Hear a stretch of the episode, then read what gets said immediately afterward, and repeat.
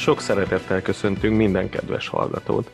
Ez itt a Fantasy Best League Podcast tizennyolcadik adása, és hát egy bitangerős fordulón vagyunk túl, ahol a káosz volt az úr szerintem, emiatt sok érdemi információt nehéz kiszedni a meccsekből, de hát mi megpróbáljuk ezt megtenni. Tehát hogy élted meg ezt a fordulót, Levi? Sziasztok, én is üdvözlök mindenkit. Őrületes volt, kapkodtam a fejem, tényleg itt úgy jöttek a gólok egymás után, de még mielőtt elkezdődött volna a forduló, akkor jött ez az egész hír arról, hogy Zsotát leigazolja a Liverpool, és igazából azóta is az államot keresgélem, hogy, hogy hogyan kötött ki Zsota a poolban. Nem értem, tehát, hogy ez ilyen annyira váratlan volt. Semmi, nekem, én hozzám legalábbis semmilyen infó nem jött ezzel kapcsolatban, aztán egyik pillanatra a másikra a pool megvette. Lehet, hogy csak az angol sajtó maradt le erről, én nem tudom, de mondjuk maga az igazolás is szerintem kicsit indokolatlan. Nem tudom, a posztját se, valószínűleg ott a bal szélen képzelik majd el, ott a Manénak a cseréje, de hát a Manénak a cseréje lenni, nem tudom. Lehet, hogy elmegy Mané poolból? Nem hiszem, szerintem ez egy ilyen hosszabb távú pótlása lehet esetleg, de sokkal inkább az, hogy nincsen mélysége a Liverpool keretének a széleken. Ez már azért régóta elég nagy problémájuk, és nagyon szerencsésnek mondhatják magukat, hogy a Mané meg a Salah kb. Soha nem sérül le. Lesérüljön Origi? Igen, igen, akár balszélre is, ez, ez volt szerencsém párszor látni. A poolnak megvan egy olyan respektje nálam, hogy, hogy én elhiszem nekik, hogyha szerintük harminc milliót megér a Zsota, akkor, akkor én adok nekik egy esélyt. De, de mindenképpen meglepő volt, és tényleg ez meg a pult dicséri, hogy, hogy hogyan viszik ők az átigazolásaikat. Jó, csak a Thiago az egy nyílt hitok volt régóta, de, de azért ők tudnak ilyeneket behúzni, a, egyik napról a másikra már meg is van a játékos. Nagyon kíváncsian várom. Hát akkor, ha már itt az igazolásokról beszélünk, akkor nagyon kíváncsi vagyok a véleményedre a Bale, tehát a nem újraházassággal kapcsolatban. Imádom, abszolút imádom. Nagyon örülök, hogy, hogy Mourinho kap még egy játékszert, most már egy egyre kevesebb indoka lehet arra, hogy miért, miért néz ki úgy a foci, ahogy. Bár most egy, pont egy öt gólos fordulón vannak túl, de, de még így is. És nagyon-nagyon örülök, tényleg. Én, én nagyon szerettem Bale-t, amikor, amikor még a Tottenhamben játszott, és nagyon örülök, hogy most úgy néz ki, hogy akár újra játékos lehet belőle. Ez azért szenvedés volt, amit itt az elmúlt bő két évben le, lehozott a Realnál.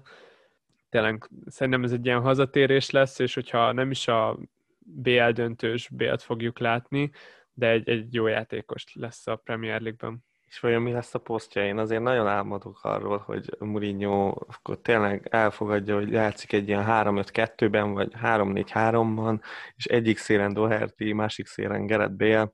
Szerintem ennél jobb szélsővédő, támadó szélsővédő opciók nem igazán vannak a világon. Figyelj, így, hogy Davis ott figyel a csapatomban, így nem támogatom annyira ezeket a szélsővédős terveket.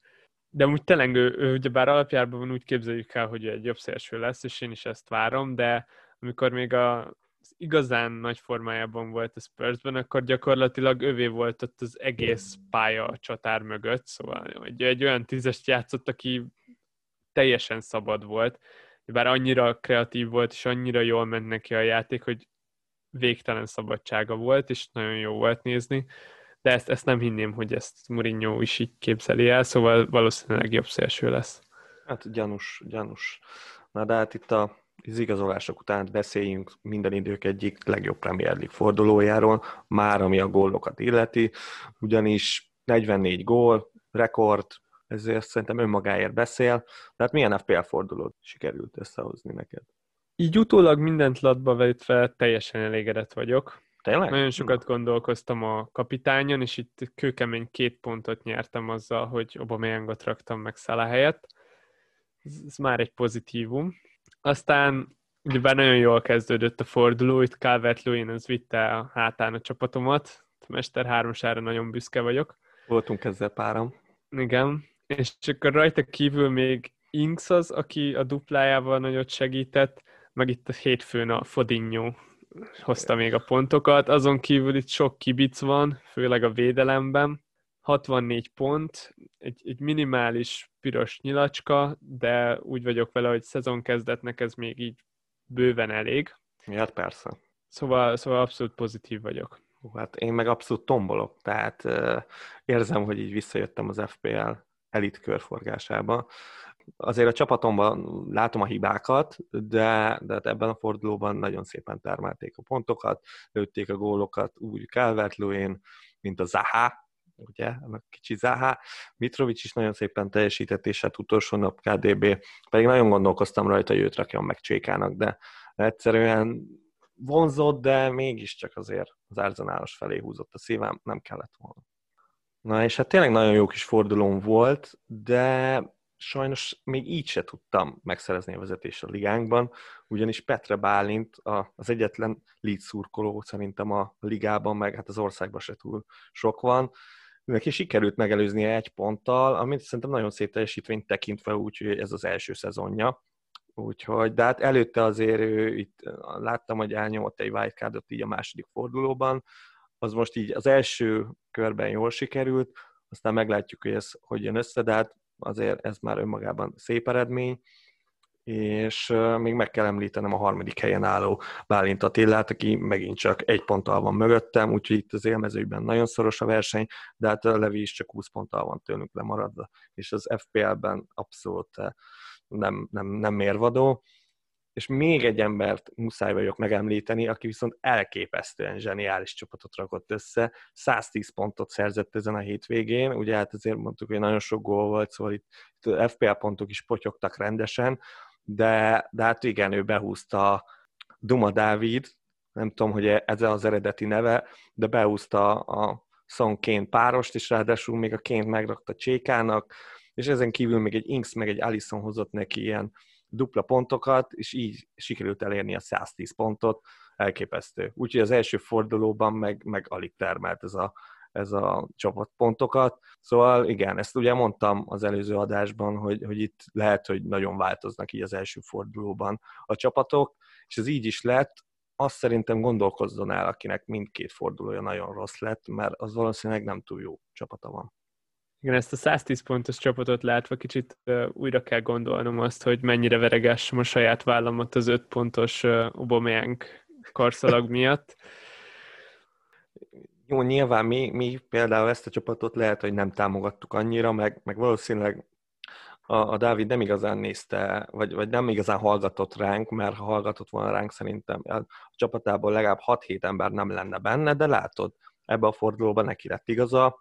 Hogy később kinek lesz, az, az majd kiderül. Mondjuk ez így rendjén is van, mert sok mindenről beszélgetünk, de azért talán mindenkit arra ösztönzünk, hogy a saját meglátásait, meg a saját megérzéseit kövesse. Az az igazi szépsége ennek a játéknak. Így van, az ad a legnagyobb örömet. És akkor forduljunk is rá a mostani podcastunk fő gerincéhez, fő témáihoz, ahol is nagyon sok kérdést tettetek föl, de ezt próbáljuk vegyíteni az igazán érdekes meccsekkel, amik most az előző hétvégén voltak, meg igazából érdekes csapatokkal. És hát szerintem kezdjük először a Spurs Sotonnal, és nem tudom, mit gondolsz róla, Levi. Ez a meccs ez olyan volt, mint talán egyik se. Elképesztő volt, főleg itt a Spurs, ez ugyebár egy egy nullás vereségből érkezett, és aki figyelte őket az Európa Ligában, ott világi nagyot izzadtak egy, egy tehenész csapat ellen, egy tizenegyessel tudtak valahogy kettő egyre tovább menni, tényleg itt semmi sem mutatott nagyjából afelé, hogy, hogy így leiskolázzák a Sotont.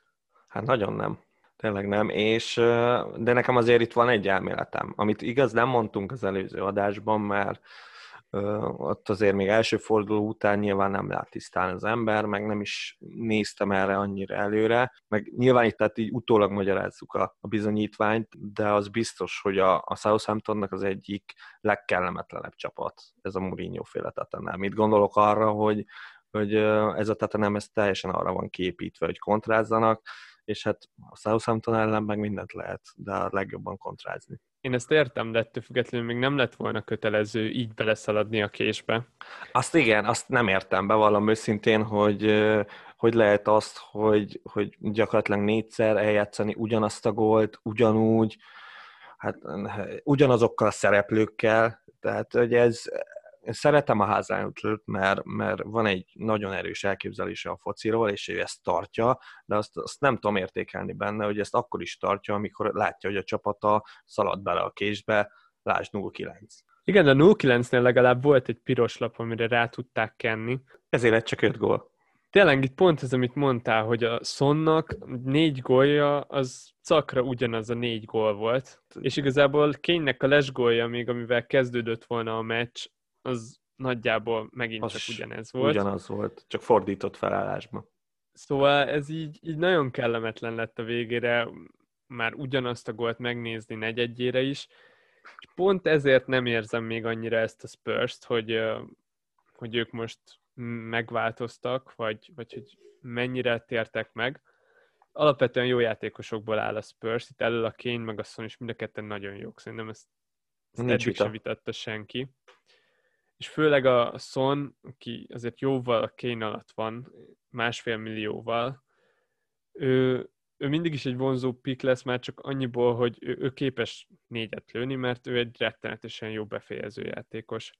De eddig neki a helyzetei abszolút nem voltak meg ahhoz, hogy, hogy egyáltalán triplázzon, vagy talán még a duplához se volt elég, amit, amit csinált. De ez, ez abszolút, ebben Mourinho abszolút jót húzott. Erre a meccsre teljesen száz százalékos taktikát, teljesen működött ez, hogy a Kane, nem tudom, ilyen leosztogatóba volt, és tényleg félpályáról indította az üres területbe a Sont, aki meg mindent befut, és aztán ő meg teljesen száz százalékosan befejezte az ittszereket. Jó, itt a McCarthy-t is majd később elő fogjuk venni, de, de nyilván azért ki volt szolgáltatva mindegyik gólnál, de, de azért itt én mindenképpen elmondanám, hogy itt az a Spurs-t én nem, még mindig nem tudnám támogatni. Tehát most ez tényleg volt ez a meccs, azért láttuk az Everton-en, hogy mennyire nem működött, és azért most itt, ha megnézzük a következő meccseit, lesz egy Newcastle, egy United és egy West Ham.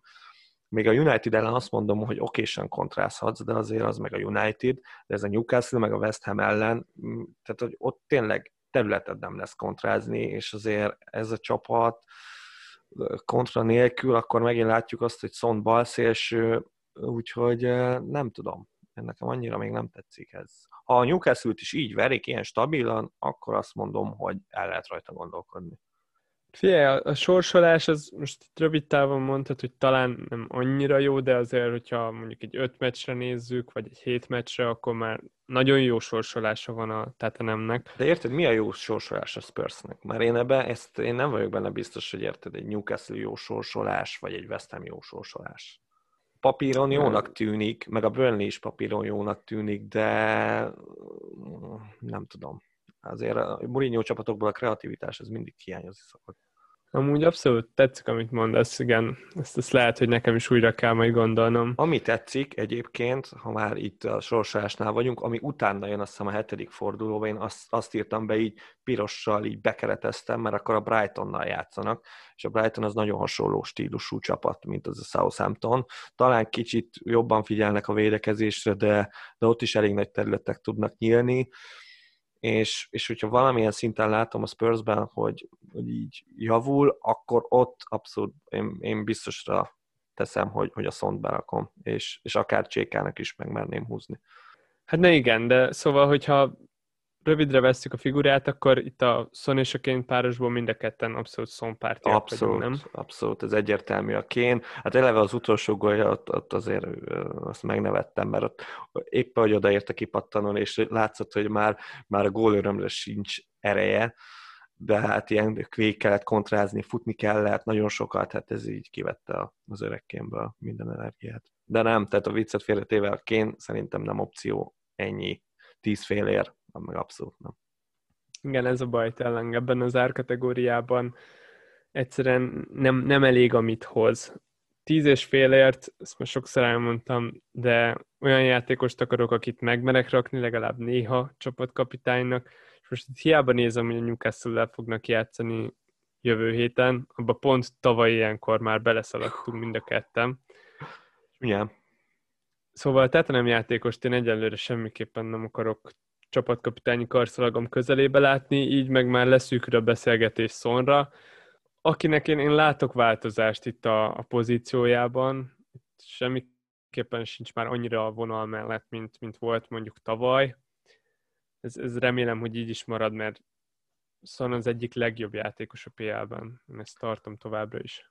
Ez teljesen igaz, de ugye mondtuk már itt a bé el-t, jó kérdés, hogy mikor fog ő beépülni a csapatba, meg mikor lesz kedve beépülni a csapatba, de, de azért, ha bé el jön, akkor mindenképpen kevesebb terület jut a szónak, meg úgy önmagába kevesebb pont is, az teljesen nyilvánvaló, hogy ott állna meg fog oszlani kettőjük között. A másik meg, hogy meg nekem ez a, mondom, ez a Soton meccs azért egy kivétel, tehát uh, itt tényleg nagyon jól nézett ki, gyakorlatilag ő volt a csatár, és, és Kane volt az ilyen hamis kilences, vagy, vagy az az old school támadó középpályás, de hogy ez hosszú távon így lesz-e, abban azért szkeptikus vagyok. Na de térjünk rá szerintem a Sotonra, mert szerintem az is egy érdekes kérdés, itt most ugye nagyon sok Soton játékos van benne a csapatokban, hát mi legyen velük? Hát figyelj, attól függ, melyikükre gondolunk. Itt ugye bár vagy nézhetjük a védelmet, amihez nagyon sok kérdést kaptunk mi is. Rögtön ugye bár a kapusposztra érkezett kettő is. Egy kapuscsere az mikor indokolt? A másik kérdés pedig így szól. Vajon a korai gyengébb eredmények hatására kapus cseréle a Southampton? Ugye bár ezt tudjuk, hogy két egész okés kapus van a Southampton keretében McCarthy kívül, akik nagyjából ugyanezt a szintet képviselik, mint ő. Ettől függetlenül itt én ennyire még nem kongatnám a vészharangokat a kapusposzt miatt. Főleg azért, mert sok meglepetés még nem ért minket a Soton védelmével kapcsolatban, hogyha nagyon leegyszerűsítjük a dolgokat, mert hoztak egy Palace meg egy Tottenham elleni mérkőzést, és ebből a kettőből a Tottenham ellen biztosak voltunk benne, hogy kapnak gólt. öt-öt kaptak, ez kellemetlen, és a csapat is nagyon rosszul néz ki, inkább ez a nagyobbik problémám, hogy Hasenhüttől nagyjából így kapargatni próbálja össze a játékosokat, darabokban van az egész.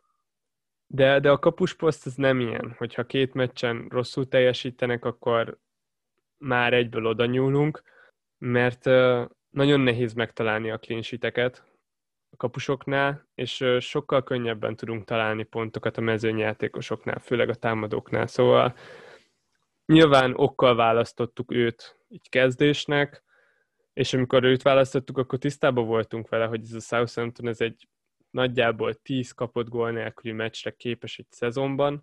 Hát ez akárhogyan osztogatom, az kb. négy meccsenként egy. Szóval itt még abszolút nem ég a ház szerintem. Még akkor se, hogyha nagyon rosszul néz ki minden. És nyilván, hogyha valaki mondjuk wildcardozik, akkor abszolút támogatom, hogy vágja ki a francba a Soton védelmét, főleg a kapust, de amúgy meg nyugi van. Teljesen veled vagyok, tehát nem ez a legigetőbb probléma szerintem senkinél. Nyilván kellemetlen az, hogy most két meccsen nem hozott clean sheetet a kapusunk, de hát ezt azért éljük túl valahogy, mert hát van ennél szerintem nagyobb problémánk is. Ami a McCarthy-t illeti, hát én nem vagyok nagy McCarthy fan, sose voltam, nekem egy ilyen tipik Hennessy, aki ilyen cserekapus, és akkor így néha játszik, és akkor baj van, de most ő az első számú kapus, én szerintem a Forster egy idő után remélem bekerül a csapatba, mert én itt nagyon szeretem, tehát ezt majd Hasenhüttl eldönti. És előrébb, ugyebár mind a két csatár jelen van a podcastben. Abszolút jelen van. Hát igen, a Che Adams-szel is úgy vagyok, hogy nem ő a legégetőbb probléma már megint. Lehetne itt cserélgetni nyilván a csatárokat, akik most főleg hat pont nulla környékén, hat pont ötén nagyon menő csatárokat lehet most szerezni a piacon, akik szerintem majdnem mind gólt lőtt az előző fordulóba, de én bízok azért a Che Adamsbe, bármennyire is borzasztó a helyzet kihasználása. Azért ez a Southampton megmutatta, hogy támadásban jó, a támadásban szerintem még most sincs be ezzel a Southamptonnal, és a Che Adams szerintem nem teszi ki a csapatból, alapvetően jó, csak mondom, nem tud gólt lőni, meg elképesztőeket védenek a kapusok ellene. Úgy, ahogy a Joris, meg múltkor a Gaita is. Szóval, ha az iksz gé-jét nézzük, akkor egy perfekt csávó, de hát a Danny Inks az meg mindent belő. És ő neki meg elég ilyen nulla egész egyes iksz gé-jű helyzet, azt, azt tök egyetlenül belövi. Úgyhogy a Danny Inks tulajdonosok azok biztos, hogy örülnek, meg, meg hagyják benne mindenképp. Mert ez, a, ez az Inks Jimenez kérdés, amit szerintem foglalkoztat mindenkit, az, az még folyamatosan tart, és szerintem fej-fej mellett van. Figyelj, én tényleg csak arra gondoltam, amikor megláttam az első gólját Inksnek, hogy hány olyan csatár van a pé el-ben, aki, akinél az a helyzet gól. Hát nem sok. Éppen én meg azon gondolkoztam, hogy mit csinált volna a Che Adams ebben a helyzetben. És teljesen egyértelmű az lett volna, hogy talán még ő is ugyanígy leveszi, tehát azt még adjuk meg neki, lehet, hogy nem, de miután levette, onnantól kezdve akkorát belebikázott volna a labdába, hogy kiszállt volna a stadionból. Eljött, szépen begurította úgy, ahogy kell. Ez, ez már egy ilyen tipik Danny Inks gól lesz. Abszolút klasszis a kapu előtt, és, és ez, ez most már tényleg nem csak egy ilyen fellángolás nála. Nagyon élvezem, hogy, hogy ott tudja folytatni, ahol tavaly abba hagyta, és az, hogy ő a tizenegyes lövő, ez csak habatortán, ennek is nagyon tudtam örülni, így, így problémát levett a vállamról Danny fiú. És mit szóltál a Musa Geneppohoz? Tudom, hogy az én nekem a nagy kedvencem, és lehet, hogy nem fogod azt mondani, hogy fú, húrá, hajrá, mindenki rakja be, de itt Redmond sérülése után szerintem ő ott a bal szélen egy biztos pont lesz, hogy most mennyire kell berakni, az már egy más kérdés. Nagyon ügyes, én is szeretem egyébként őt, és még itt egy ilyen kicsi Manénak is uh, vizionálom, ami, ami, ami talán picit még túlhízelgő rá, de adjuk meg neki az esélyt. Tetszik, abszolút tetszik ott a bal oldalon, ami kevésbé tetszik, hogy itt az Armstrong az már is visszatért, és nagyjából így átadta a sérülését a Saint-Maximinnek, ez ilyen egyéni problémám, de, de amúgy az Armstrongnak is örülök, mert, mert Inksnek jót fog tenni. Én remélem, nagyon drukkolok a Sotonnak, és nagyon remélem, hogy össze tudják kaparni magukat, mert amúgy viszonylag válság van a csapat körül, szóval van baj, és nem a legjobb a hangulat, de szerintem a képességek azok mindenképpen megvannak arra, hogy, hogy picit helyre rakják magukat. Meg hát tavaly is megoldották, és milyen szép hajrát csináltak itt a Covid után, meg már előtte is nagyon jók voltak. Szóval én nem féltem a Southampton-t, szépen mindenki várja ki, most egy egész jó kis sorsolásuk jön, és aztán hozzák a pontokat. És, és a Che Adams birtokosoknak is azt mondanám, hogy most ez az első két forduló nagyon borzasztóan nézett ki, de, de még hagyjuk egy picit a srácot, és, és hadd had bizonyítsam. Menjünk is tovább szerintem az Evertonnal. Itt főleg csak az Evertont emelném ki, mert én a West Bromwich Albionba, bevallom őszintén, semmi plusz nem láttam, az teljesen kiderült, hogy, hogy az Mateus Pereira gyerek ez nagyon tud focizni, még szabadrúgást is kegyetlenül tud lőni, de ezt azért már mondogattuk, a Diangánánál is, tehát mi van itt az Everton öt góllal? Hasonló, mint a Spurs, hogy ez azért egy hatalmas zárójel, vagy itt azért többről van szó? Hát a Spurs öt gólját azt mindenképpen előrébb helyezem, már csak azért is, mert azon a meccsen nem volt piros lap. Azért nagyon nagy a különbség, hogyha egy csapat elveszíti az egyik játékosát, azért hajlamosak a szétcsúszásra, és egy West Bromnak nem kell amúgy se sok ahhoz, hogy szétcsúszson. Itt azt láthattuk, hogy kettő egy volt akkor, amikor a Gibbs valami elképesztő körmódon leboxolta ellenfelét. Ilyet, Arsenal, Arsenal legenda, és nem az Oxlade-Chamberlaint állították ki. Igen, szóval itt Carlo is úgy, úgy fejezte ki magát a mérkőzés utáni interjúban, hogy az első fél időben nem ők voltak a jobbak. És ez szerintem mindenképpen érdekes. Hát igen, az Everton ez egy érdekes csapat. Hasonlóan vélekedek róla egyébként, mint a Spursről. Most így két forduló alapján én hasonlóra lövöm be ezt a két csapatot. Így talán így végeredményre is, meg, meg így alapvető tudásra is, így Mourinhoval együtt, de hogy, de hogy ez az Everton egyébként rendben van. Tehát, hogy nem lesz ez egy elképesztően jó csapat, de ott a hatodik, hetedik, nyolcadik helyért szerintem szerintem versenyezni fog, és mindig mondjuk azt, hogy na, majd ez az Everton éve lesz. Hát ez félig meddig szerintem lehet az Everton éve, legalábbis az előző évekhez képest, mert most tényleg nagyon jól igazoltak. Tehát az utóbbi években hát elhittük, hogy na, majd most, de most tényleg azért ez az Alan, James Rodriguez, meg Tukuré hármas, ez nagyon kellett ebbe a csapatba, és, és nagyon stabil gárdának tűnik, ahol az első hármas, ez a James, Richarlison, Calvert-Lewin, Pedig, pedig szerintem egész jó ef pé el pikkek. Szerintem is mind a hárman teljesen védhető választások, igen. Sőt, mi több. Most na. A sorsolásuk is nagyon kedvező, és én ezért nagyon magasan vagyok itt az Evertonon. Annyira, hogy beraknál két Everton támadót? Annyira szerintem pont nem. és ez nagyrészt azért van, mert Richarlison most csatár lett idén. Itt uh, én úgy, úgy rangsorolom őket, hogy szerintem a Calvert-Lewin ez egy magasan kiemelkedő opció, ő ugyebár itt a legolcsóbb is, ő a csapat csatára, ő van legelől, most is konkrétan az ötösről lőtte a góljait, és mind a két, a két bepattanós gólja, az nulla egész kilencvenötös iksz gé fölött volt, szóval effektíve ő besodorta a labdát egy méterre. Ez nagyon tetszett. Igen, a fejes gólja meg zseniális volt, már megint. Konkrét háttal volt a kapunak. Ötletem sincs, hogyan fejelte meg, de nagyon szép gól volt. Tényleg. Na, de a lényeg a lényeg, hogy uh, itt Calvert-Lewin szerintem mindenkinek érdemes ránéznie, és érdemes elgondolkodnia rajta. Már ugyebár nagyban elkezdett emelkedni az ár, de ettől függetlenül még mindig nagyon olcsó, még hét egész kettő millióért is. És akkor itt, hogy lenne egy másik Evertonosnak helye a csapatomban, Richarlisonnak azért nem lesz helye a csapatomban, mert szerintem itt, itt annyi jó csatár van, hogy kár lenne kettő Evertonos csatárra el, hát ez nekem már pazarlás, szóval elpazarolni ezt a két posztot.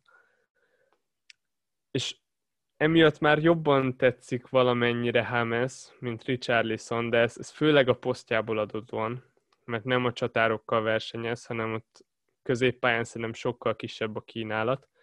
Ő is nagyon jó meccset hozott, ő főleg kreatív megoldásokban jeleskedett, és lövésből csak egy volt neki, de szerintem csorogni fognak nála a pontok, mert elképesztően fontos része az Everton támadásainak.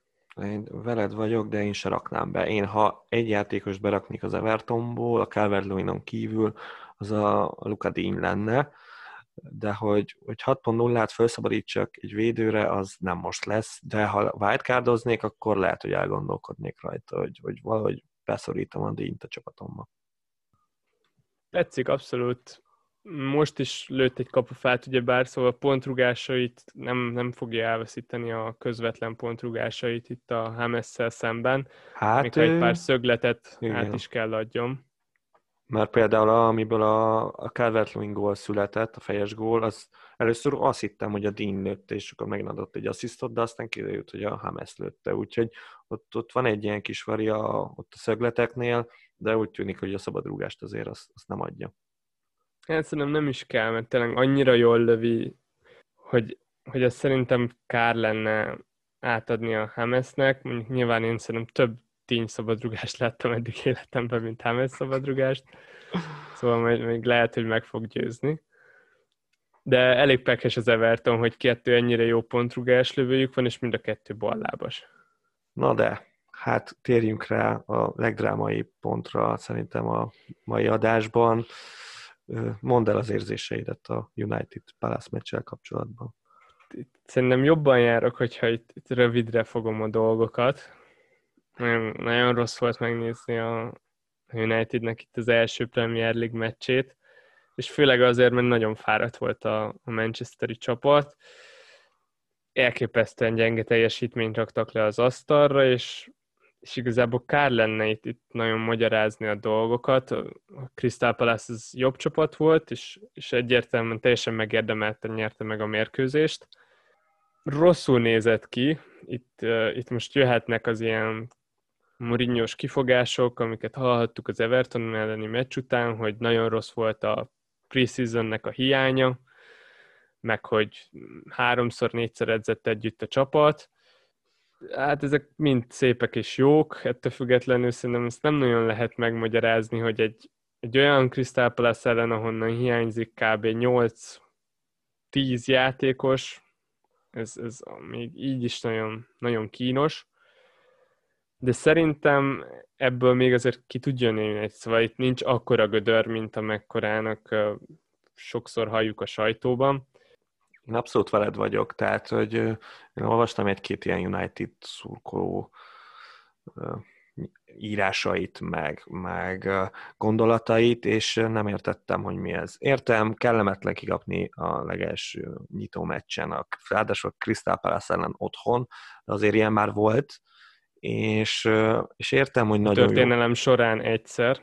Hát igen, de mondjuk az nem volt olyan régen. Meg, meg, meg azt is értem, hogy, hogy ilyenkor minden ilyen ellendrukker nagyon örül, hogyha a United így kikap, főleg úgy, hogy, hogy azért nagyon jól nézett ki a, a Covid után ez a United, és nem véletlen akarta mindenki berakni a játékosait, de hát ez ilyen Ferguson-i örökség, ezzel, ezzel már nem lehet mit csinálni, de, de én azért megvédeném ezt a United-et most az egyszer, ugyanis az látszik, hogy, hogy ennek a Unitednek tizenegy valamire való kezdőjátékosa van, legalábbis szerintem.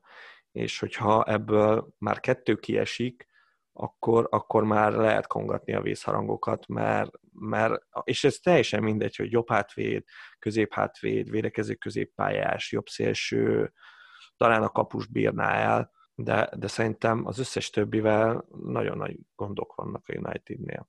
Ez nagyon ijesztő, ahogy így kimondtad, és nagyon igaz sajnos. Most ez talán egy picivel változik itt a Van de Beeknek az érkezésével. Az egy poszt. Az, azt aláírom. Ő egy posztra biztos, hogy jó, az egy minőségi csere. De látod, itt a Wan-Bissaka helyett bejött egy Fosu Mensah, hát ő se volt túl jó, nagyon kilógott a csapatból, de aki szerintem a legjobban kilógott, az a McTominay. Ő volt olyan, akit nem, nem értettem. Pedig emlékszem, hogy még a tavaly ilyenkor a nagyon rossz Unitedben ő még egész okésan nézett ki. Igen, abszolút. Nehéz dolga volt, mert most mellette Pogbának is szörnyű meccse volt, szóval igen, tényleg igen. Itt versenyeztek azért a játékosok, persze. Hogy kinézzen ki rosszabbul. Dan James is szerintem ott, ott uh, mindenképpen igen. Bárkivel felvette a versenyt ezen a téren a pályán.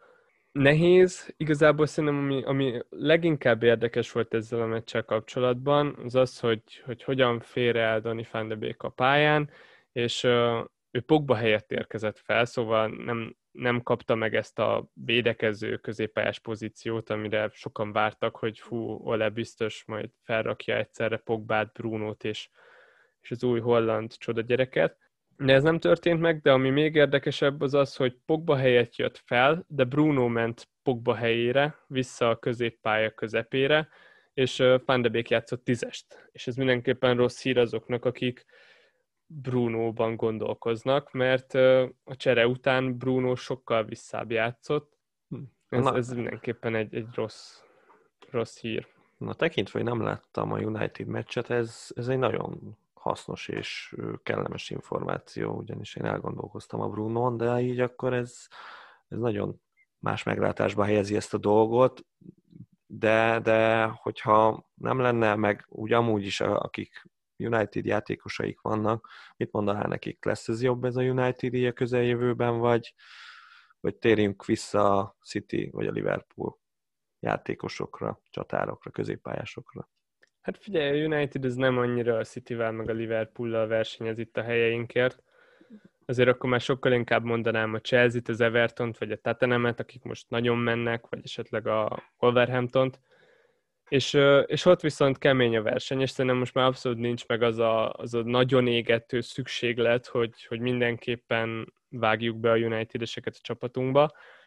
Szóval, hogy nem probléma, hogyha ezeket lassabban csináljuk meg, vagy esetleg el is halasztjuk, mert itt olyan opciók léptek elő, akik simán felveszik itt rövid távon a versenyt a United-es játékosokkal.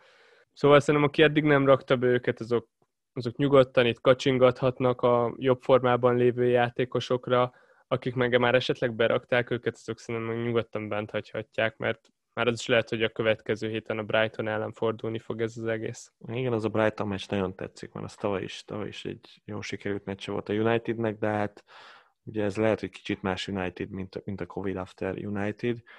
Már hát kicsit beszéljünk a Palace-ról is, mert azért megérdemlik. Ez a Palace nagyjából annyit tud, hogy van egy baromi jó védekezés, és van egy Zahája. Hát figyelj, ennél lényegében igen, de mindenképpen jól is néznek ki emellett. Azt hallottam, hogy a United ellen ez külön taktikájuk volt, hogy megnyomják az elejét, tekintve, hogy ez a Unitednek az első meccse volt idén, és reménykedtek benne, hogy itt a hideg játékosokat ki tudják facsarni a legelején, és ez nagyon be is jött nekik, az de elej... a Soton ellen is ugyanezt csinálták.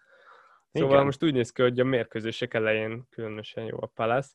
Az öreg hodzom miket húz? Nagyon adom. De tényleg, ez föl sem merült, de, de tényleg így volt. És ez elképesztően jól néz ki egyébként. Tehát meg, megdöbbentően. Én azért nem gondoltam volna, hogy ilyen jó lesz. Tehát mondogattam, hogy húha, de hát ez tényleg minden rájön ki valahogy, meg, meg tényleg nagyon éles a kapu előtt is. Tudom, hogy savanyú a szőlő, de Zaha egy gólt nem rugott volna ezen a mérkőzésen, hogyha nem rugatják újra ezt a tizenegyest. Azért ez fájt, ezt bevallom. Azt gondolom, azt gondolom, az, az ilyen tipikus volt. Tehát, hogy ez így jár. Ezt, é- ezt éreztem ebben. Zseniális, hogy, hogy kihagyja az Zajev, és aztán jön a Zaha. Top. És ezek után kimondhatjuk, hogy tekintve, hogy a Milivojevicsnek már kuka, Fananholt sérült, így a Zaha magának harcolja ki a tizenegyeseket. Ez mindenképpen rosszat tesz a Palace össz ef pé el pontjainak. Hát figyelj, de hogy egyébként még azért, akiről szerintem beszéljünk, az a Townsend. Aki, hát ugye itt azért nagyon sok kérdést felmerül, hogy most uh, mi lesz a most nyáron, aranyáron igazolt játékosokkal, meg a kölcsönben jött Bacuaival, de, de lehet, hogy nem szorítják ki a Townsendet, mert, mert védekezésben oda teszi magát, és látod, a támadásokhoz is felér. És hat pont nulláért lehet, hogy nem is olyan rossz pick. Hát figyelj, tekintve, hogy Zaha egy millióra van tőle, és dimenziókkal jobb, azért ennyire, ennyire nem érzem ezt a Palace-t, hogy, hogy nagyon elgondolkozzunk rajta, de amúgy én is gondolkozok itt más Palace játékosokban, de Townsend helyett inkább a Batshuayit várom, hogy mi lesz vele, hogyha esetleg kezdő tud lenni. Őt neki nagyon ígéretes volt az előző Crystal Palace-ban eltöltött pár meccse. Meg hát nyilván az ezét is várom, de szerintem ő nem lesz stabil kezdő, hanem egy sokkal inkább építgetni fogják szépen lassan. Szerintem is. A sluppatottan bal oldalról nem, nem fogja kiszorítani. Aki szintén nagyon jó meccset hozott pont, úgy mint a Townsend. Így van. Ő, hát ő a melóban odarakja magát nagyon. ef pé el picknek nagyon rossz, de, de csapatjátékban egy nagyon fontos játékos. Itt Zahánál én még mindig tartok attól egyébként, hogy eladják még a, az ebben az átigazolási időszakban. Én, én olvastam olyanokat, hogy, hogy idén elengedi őt a Palace, hogyha ha érkezik egy jóval alacsonyabb ajánlat, mint amiről tavaly beszéltek, de azt hallottam, hogy egyelőre még nem volt túl sok kérője, aztán ez lehet, hogy tényleg mostanában változni fog, én, én még tartok ettől. Hát én egyébként nagyon szurkolok a Zahának, mert, mert azért már megérdemli azt, hogy elmenjen a Palace-ból, és nagyon örülnék annak, hogyha valami olyan csapatba igazolna, hogy etalon lenne, és akkor nekem már benn lenne a csapatomba, de annak se, azt se bánnám, hogyha... Liverpoolba. Elmen...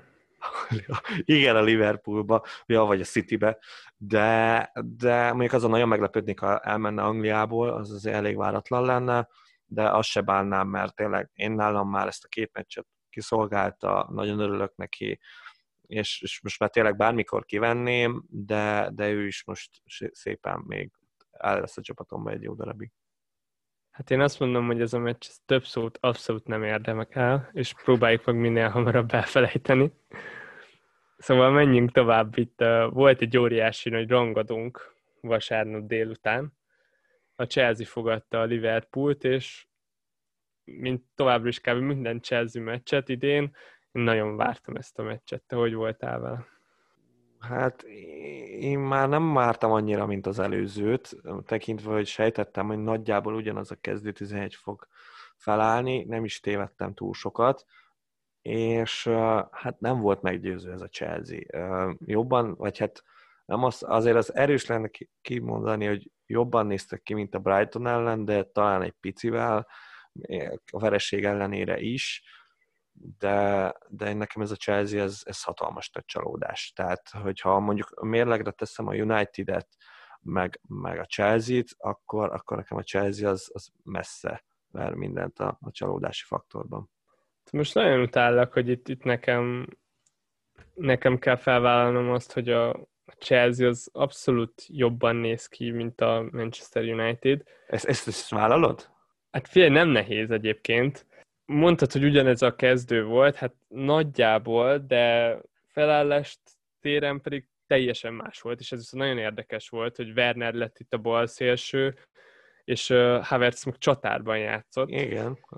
Szóval így, így ilyen szempontból nagyon sokat változott a Chelsea, meg most egy háromfős középpályával operáltak, és az első fél időben nagyon jól hozták a meccset. Igazából egy hibájuk volt, de abból gólt kaptak volna, hogyha Christensen nem dönt úgy, hogy ott rögtön véget vett a mérkőzésnek. Ebből lett ugye bár a piros, ott Manét nem engedte el a kapuig. És hát itt, itt vége lett a rangadónak, mert onnantól, hogy emberelőnybe került a Liverpool, tényleg a második félidő az semennyire se volt kompetitív, és semennyivel se lettünk okosabbak, de talán amúgy az elsőből se, azon kívül, hogy láttuk, hogy a Chelsea az rangadón elég masszív tud lenni, és tényleg teljesen jól helytált. Szóval nem mondom, hogy sokkal okosabbak lettünk, de a Chelsea, ameddig tizenegy emberrel játszottam, jól tartotta magát. Havertz az, az nagyon elveszett volt csatárban, ő egyenlőre még, még nem ef pé el pick, én biztos vagyok benne, hogy idővel az lesz, de jelen pillanatban ő még nem tartott. Werner meg továbbra is a legveszélyesebb Chelsea játékos, és szerintem már ez is egy tök jó dolog, mert erre lehet építeni, főleg, hogyha egy West Brom ellen fognak játszani a következő fordulóban. Wernert azt aláírom, tehát az, abban nincs vita, ő a legpotensebb Chelsea játékos, messze ő a legvalidabb pick innen. A Havertz az már egy másik kérdés, nekem ő az igazán nagy csalódás, tehát én tehát még mindig nem értem, hogy tudom, hogy nehéz beilleszkedni azért Angliába, a Bundesligából jött, nagyon fiatal, még türelemmel kell lenni vele, de fú, hát figyelj, én, én nem sok pozitívumot láttam a játékában, tehát hogy ilyen minimálisakat se. És, és, és nem is igazán tudom, hogy neki mi lesz a végleges posztja, de ezt láttam, hogy Lampard se igazán, úgyhogy ő nekem, nekem ő nagyon nagy kérdőjel. Én még mindig azt várom, hogy, hogy a sérültek felépüljenek a Chelsea-nél, én nekem addig még egy West Brom ellen se opció. Hát kíváncsi, hogy összök tényleg erre, erre a mérkőzésre is. Most én még nem tettem le itt a Chelsea-ről, távolról figyelgetem őket, szóval azért annyira még nem élem én se, hogy, hogy már most érdemes lenne szerintem gondolkozni a pikjeiken. Akinek Werner bent van, az bent hagyhatja, akinek más van bent, az nyugodtan vágja ki. Mert valljuk be, jelenleg két játékosból áll a Chelsea-nek a támadósora, azok, akik opciók számunkra, ez az egyik a Werner, a másik a Havertz, és Havertz egyenlőre még nem találta meg a lépést.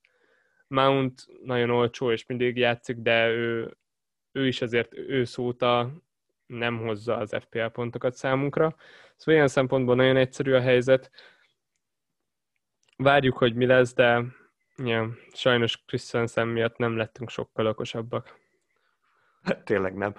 És hát jó, hát én meg hát Kepa miatt sem. Tehát azért Kepát se felejtsük el ebből az adásból, mert, mert de mondjuk az azért nagyon fáj, hogy, hogy tényleg az angol sajtó is már, meg, meg az összes uh, kommentátor, szakértő, pandit egyszerűen olyan szinten ekézi szerencsétlen srácot, a, ami ilyen hibákhoz vezet, én azt gondolom. Tehát uh, nyilván nem egy jó kapus, az azért kiderült, de ennyire nem rossz kapus, mint amit most itt produkál már egy jó ideje. Össze van törve, hogy tényleg el kell felejteni, nyilván a Chelsea-nek ez nagyon nehéz lesz, mert valahogy neki ki kell lépni eljük ebből a befektetésből, amit a Kepa jelent, ez meg kb. Lehetetlennek tűnik. Tényleg igazából róla kár beszélni, mert félelmetesen rosszul véd. Én nem, nem tudom, láttam-e már ennyire rossz teljesítményt. Itt a tavalyról a West Hamből a Roberto, igen, ha azt hiszem Robertónak hívták, a, hívták ezt az őrült kapust. Na ő, ő védő talán még ennyire látványosan rosszul itt a közelmúltban. Na hát, és akkor még van egy pár csapat, akitről szeretnénk megemlékezni, már csak, mert hogy nem egyértelmű sok minden ezekkel a csapatokkal kapcsolatban.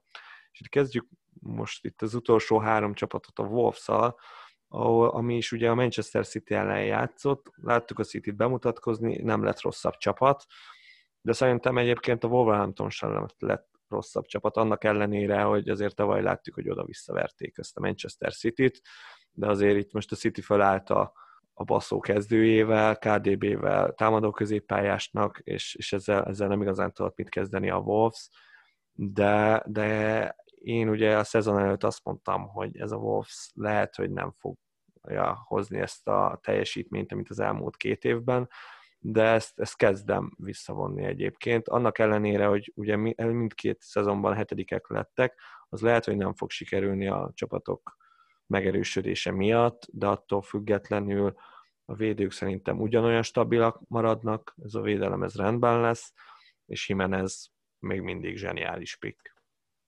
Azt mondod, hogy ez a védelem még Marcia kiesésével is rendben lehet?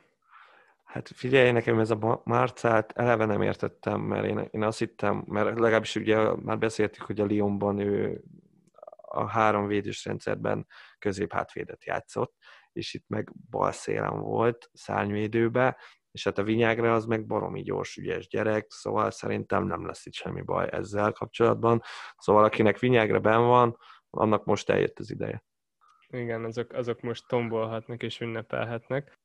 Ez a Wolves nagyon jól néz ki, és főleg Jimenez ott elől, aki a legjobb formáját folytatja.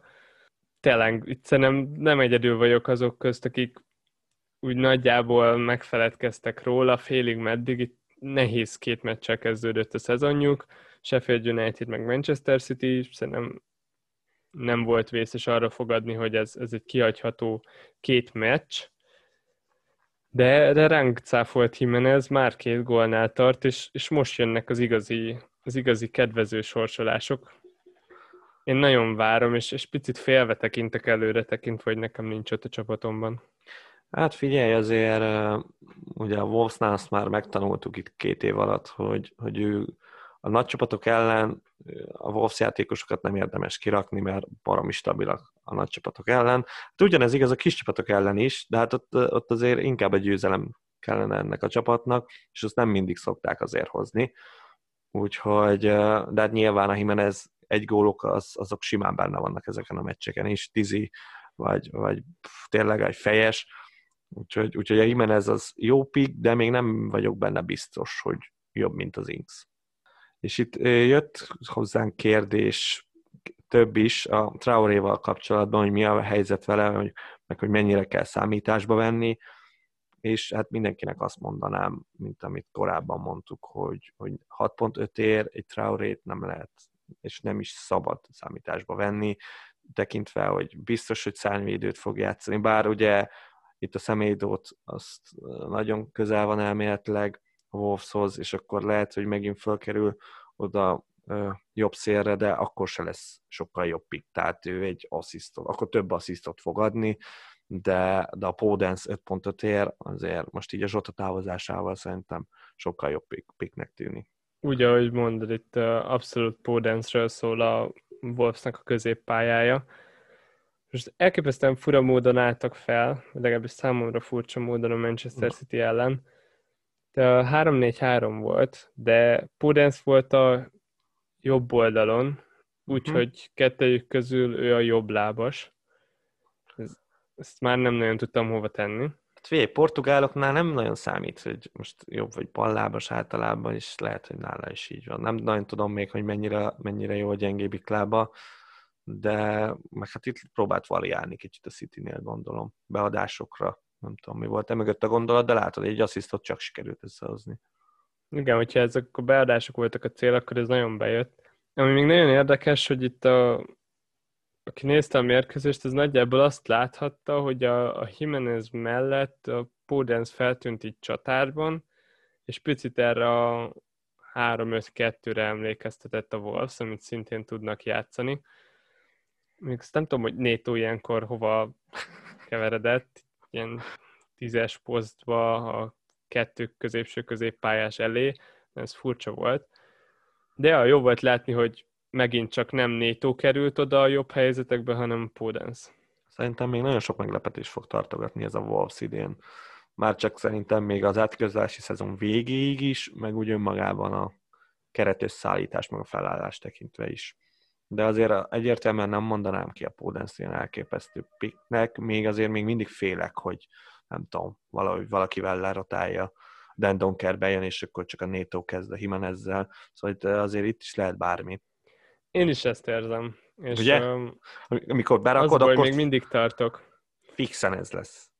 Ah, igen. Necces, necces. De egyébként, hogyha valakinek öt egész öt milliós középpályása van, és nem tud többet kiadni rá, akkor viszont elég magasan a Podence a legjobb választás. Az gyanús. Az eléggé gyanús.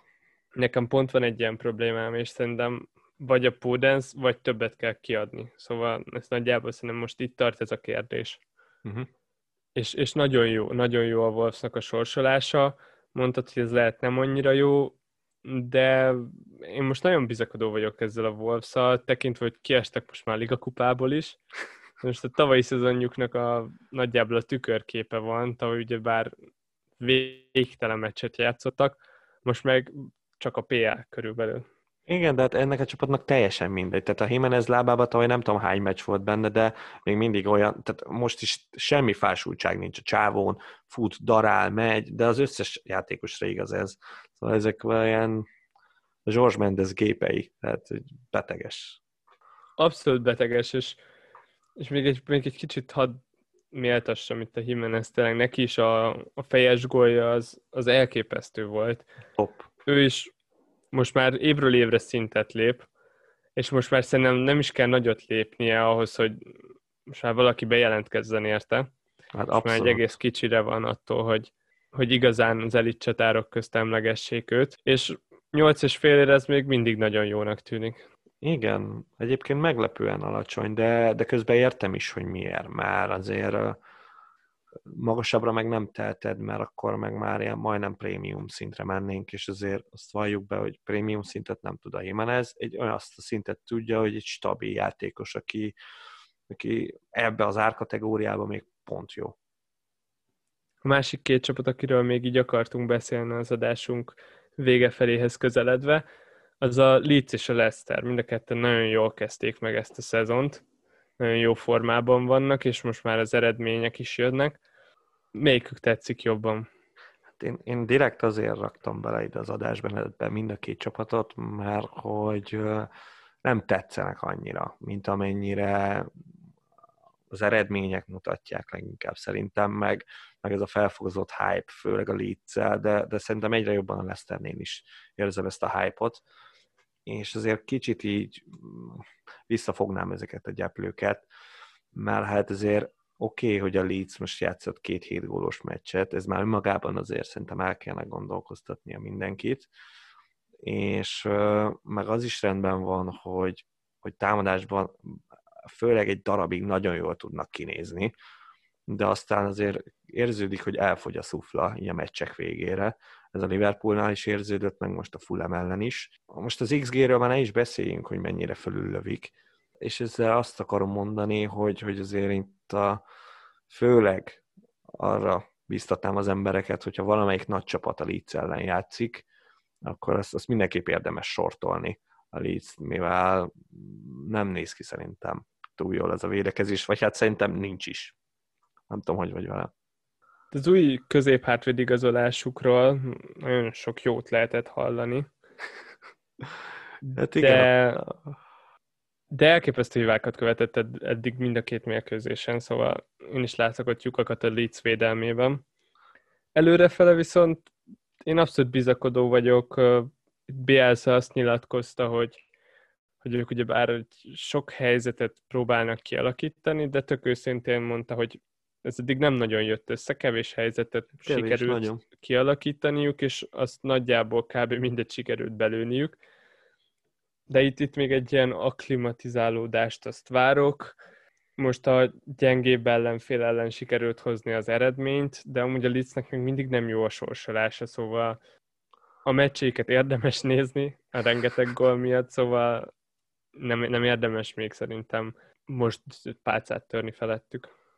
Jó, igen, de, de a védekezés az tény, tehát az, az nem, fog, nem hiszem, hogy fog javulni ez a német srác, ez a Koch, hát nagyon rosszul néz ki.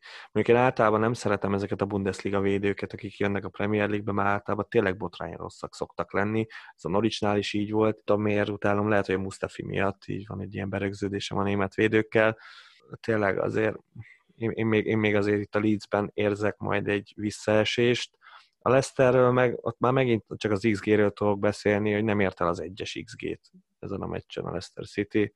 Szerintem ez nagyon sok mindent elmond a Leicesterről, nagyon sok mindent elmond a Wardyról egyébként, hogy a, a produkciója, és az egyetlen játékos, aki igazán tetszik, az a Kastány lenne a Leicesterről. És tényleg hiányoznak ott az egyéniségek a támadó játékukból nagyon, még akkor is, hogyha most a középpálya közepén jól teljesítenek a, a belgák, de jobb szélsőjük az effektíve nincsen, oda most fog érkezni török srác a Rómából. Arra kíváncsi leszek, hogy, hogy mit fog tudni, mert állítólag jóval jobb lesz, mint a Perez, mondjuk ez nem nehéz. Ez nem nehéz, igen. És hát igen, Harvey Barnes, továbbra is nézzük és gondolkozunk rajta szerintem, mert, mert azért a mostani teljesítményével már egy ilyen gondolatot megér. Hát igen, én már múltkor is említettem, hogy jól lehet a Barnes, ez még most is hozta igazából, még mindig ő a legveszélyesebb, legpotensebb játékos ebben a Leicesterben támadásban, úgyhogy, úgyhogy rajta el lehet gondolkozni, de akinek Jamie Wardia van bent, lehet, hogy erőset mondok, de az, az mindenképpen vegye ki. Tehát tudom, hogy itt azért az első forduló után sokan bíznak benne, de, de hát ha ezt így folytatja, akkor tizenegyesen kívül nem igazán fog gólt lőni.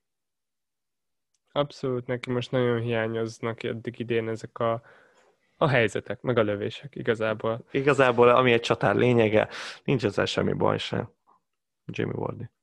De aztán lehet, hogy így is ott lesz a gólkirály címért, ahány tizenegyes kap majd a Leicester. Hát figyelj, nagyon jól lövi őket, szóval. Az tény, abban nincs vita. Ha, ha oda kerül, az, az valószínűleg gól.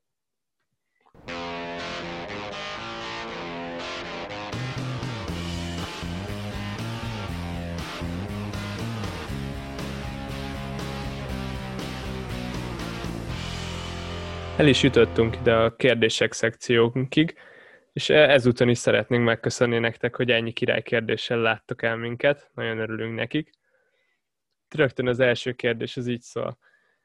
Szerintetek kell-e három luxus középpályás a mostani formák alapján? Megéri-e esetleg beruházni rájuk? Itt luxus középpályás alatt én személy szerint a tíz és fél és az afölötti középpályásokat határoznám meg, és akkor így szögezzem feléd a kérdést. Hát ugye nálam ez majdhogy nem egyértelmű a válaszom, ugye elég jól kezdtem az első két fordulót, és én így álltam föl eddig is, hogy három prémium középpályással, ugye jelen pillanatban az Aubameyang, a Salah és a De Bruyne van, hosszú távon velük tervezek játszani egyébként, tehát hogy ezzel így gyorsan le is zárnám a, a választ, de, de azért szerintem ez azért nem ilyen egyértelmű, bár én, én nekem azért van egy gondolatom ezzel kapcsolatban, ami ugye itt nyáron, vagy hát pontosabban augusztusban fogalmazódott meg bennem, volt idő gondolkodni, hogy mit rontottam el az előző szezonban, és, és hát arra jutottam, hogy, hogy nagyon kellenek az ilyen ultimate, nagyon jó játékosok, és ha most megnézzük az idei Premier League-et, meg ez szerintem tavalyra is nagyon igaz, hát olyan egyértelmű, nagyon jó játékos, szerintem sokkal kevesebb van, mint az mondjuk egy két-három éve volt, vagy inkább négy. Amikor tényleg ez mondjuk ez az az időszak, amikor tényleg a top hatról beszélhetünk, amikor ez a hat csapat tényleg nagyon jó csapat volt, és most jelen pillanatban hát két nagyon jó csapat van, a másik négy meg hát tavaly elég mélyen volt, szerintem az volt a görbe csúcsa ilyen szempontból, annál nagyobb gap nem lesz ezek között a csapatok között, idén ez jobban szűkül, de azt kell, hogy mondjam, hogy a, a Mané, Salah, De Bruyne, Sterling négyes, ők nagyon jó opciók erre. Szerintem ők négyen abszolút ultimate játékosok, az Aubameyangot nem lehet innen ki, kivenni, az az ötödik, és, és én még nálam, aki, akiből lehet ultimate, ilyen nagyon jó játékos, az a Bruno Fernandes. És a csatároknál azért nálam hiányoznak. Már a Kane nem teszi oda magát, és nem tudom, mit gondolsz erről. Nem véletlen szegeztem feléd a kérdést, tudtam, hogy, hogy te ez, ebben nagyon erősen gondolkodsz, és, és igazából végig kb. Így próbáltad felépíteni a csapatodat. Én, én úgy vagyok vele, hogy úgy érzem igazán kényelmesnek a, a csapatomat, hogyha van kettő ilyen játékos, kettő igazán prémium, és a, az azt követő játékosom az itt a kilenc környéki, ez a prémium alatt egy lépcsővel kategóriából jön. Itt ugyebár nyilván lehet még kilenc félért, itt főleg a csatárokra gondolok, nyújtózkodni. Én azt érzem, hogy az egyetlen, hogyha három prémium játékost, amit el tudok képzelni, az, az úgy működik, hogyha abból az egyik a Fernandes, mert ő a legolcsóbb. De szerintem háromszor tizenegy és fél körüli összeget azt, azt nem bír el egy csapat. Túl sok áldozattal jár, én, én jelenleg úgy érzem. Aztán ezt, ezt abszolút meglátjuk, hogy, hogy hogy fog alakulni. Jelenleg én, én kettőre szavazok. Világos, hát én az biztos, hogy a, az első wildcardomig ezzel a formációval fogom végtolni, és hát és majd kiderül, de így mondom, hosszú távon is én, én nagyjából így tervezem végtolni ezt a harmincnyolc fordulót. Ez, ennek oka az is, hogy tényleg én a csatároknál nem, nem látom azt a teljesítményt, ami, ami okot ad arra, hogy én, én több pénzt kiadjak értük, mint sem, hogy tényleg ezekben a középpályásokban én maradéktalanul megbízom, csatárnak is megrak, vagy mi csékának is megraknám őket, míg a csatároknál hát nem igazán van ilyen opció. És ezért próbáltam így alakítani. Azt értem, hogy ez így nagyon sok áldozattal jár, ezt, ezt érzem is, de egyelőre még, még működnek az olcsóbb csatárok. És nem csalódtál Aubameyankban? Mert ő itt a nagy kérdés igazából, abban nagyjából meg vagyunk, hogy egy City-s, egy Poolos, és akkor Aubameyang az, aki az extra ember, szerintem nálad is ő a harmadik. És ő most itt kettő könnyű meccs után ott van egy góllal, meg egy assziszttal, ez nagyon kevés. Ez tény, de ő, nálam akkor is ő az Aubameyang. Lehet, hogy ez lesz az a szezonja, ami megtörik, és nem lesz húsz plusz gólos. Én kétlem egyébként. Úgyhogy én így abszolút itt szezonban gondolkozok, meg szerintem ezekkel a prémium játékosokkal így is kell, és, és ha így nézem, akkor akkor még mindig őt érzem majd a legjobb játékosnak. Nyilván most tervezem kivenni, most tényleg nagyon durva sorsolása jön az Arsenalnak egy, egy négy meccsen keresztül, de, de utána azért tervezem visszarakni. Addig pedig hát vagy, vagy a Liverpoolos második játékossal, vagy a City-s második játékossal, és hát még az is lehet, hogy egy Fernandessel pótolom addig. És akkor érkezett egy nagyon jó kis kérdés hozzánk, amin hát szerintem egy, egy hetet el lehetne gondolkozni ezen, de hát sajnos nem volt ennyi időnk rá, úgyhogy itt most így rövid távon kellett valamit összehozni, de hát a kérdés az, hogy van-e olyan hosszabb távú trend, amit már lát, látunk körvonalazódni. Szerintem erre a legkönnyebb válasz az a tizenegyesek helyzete, és az, hogy mennyire fel vannak értékelődve, és az, hogy az idei új var szabályokkal mennyire sok tizenegyes lesz. Szerintem most kaptuk meg azt, amire tavaly évelején számítottunk, hogy majd jön a var, és minden meccsen tizenegyes lesz. Hát most nagyjából ez a helyzet, ami, ami rettenetes.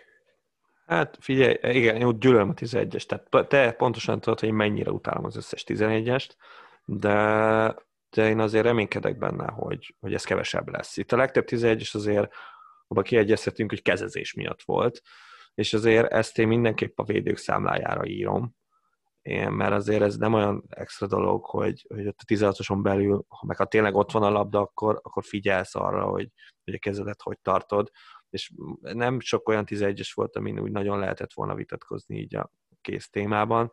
Itt most abszolút a szurkoló hadd szólaljon meg bennem. Jó, nyugodtan. Tudom, Pont. hogy még csak nem is értünk egyet. De Lindelöf tizenegyesénél például hogyan kellett volna szaladni a Lindelöfnek, Tudom. Hogy, hogy a keze ne legyen útban?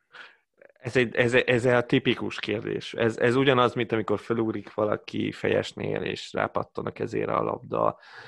Figyelj, nem tudom, nekem is fáj ez, de lehet figyelni rá egyébként. Tehát ott vagy, tudod, hogy az Ajev rá fogja lőni a labdát, akkor nem úgy fogsz, hogy így futsz, és így emeled fel a kezedet, hanem akkor szépen visszáteszed közelebb a testedhez, és ha úgy pattan rá, akkor, akkor meg hát reménykedjük, hogy nem fújják be.